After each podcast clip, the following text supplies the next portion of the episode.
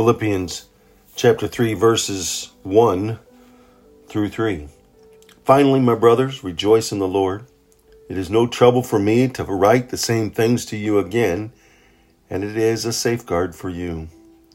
Watch out for those dogs, those men who do evil, those mutilators of the flesh, for it is we who are the circumcision, we who worship by the Spirit of God, who glory in Christ Jesus, and who put no confidence in the flesh.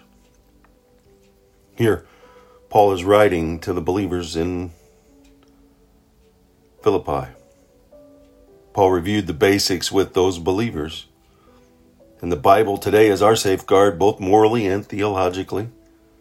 And when we read it individually and publicly, it alerts us to corrections we need to make in our thoughts, our attitudes, as well as our actions.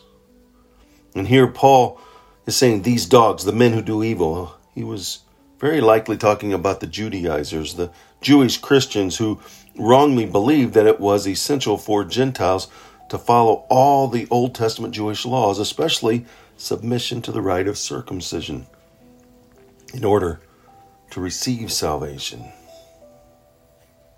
And most of those Judaizers were motivated by spiritual pride because they had invested so much time and effort in keeping their laws, and they couldn't accept the fact that all their efforts couldn't bring them a step closer to salvation.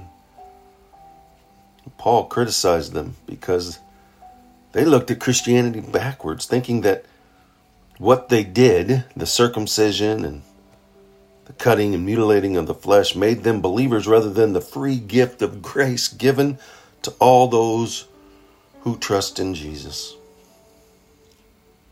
What believers do as a result of faith, not as a prerequisite to faith. This was confirmed by the early church leaders 11 years early in the Jerusalem Council. So, who are the Judaizers today?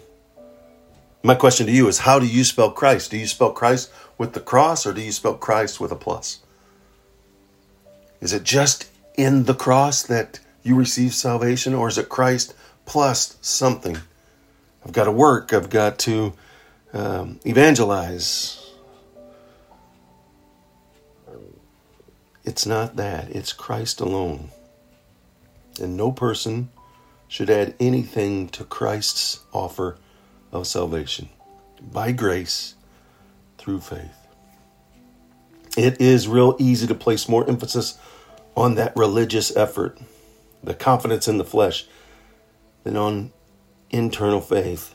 But God, God values the attitude of our hearts above everything else. Don't judge people's spirituality by their fulfillment of duties or by their level of human activity. And don't think you will satisfy God by feverishly getting busy and doing His work. God notices all who do for Him and for Him and will reward you for it. But only if it comes as a loving response to the free gift of salvation. So spell Christ with a cross, not with a plus. Don't try to add to simply trust in. And realize that the love that He gave us, that He did it, and the let's do it, is out of the affection and love and from Christ or for Christ, and that we give Him all the glory and all the honor. Go out, make it a wonderful, God filled day because of the cross and add nothing to it.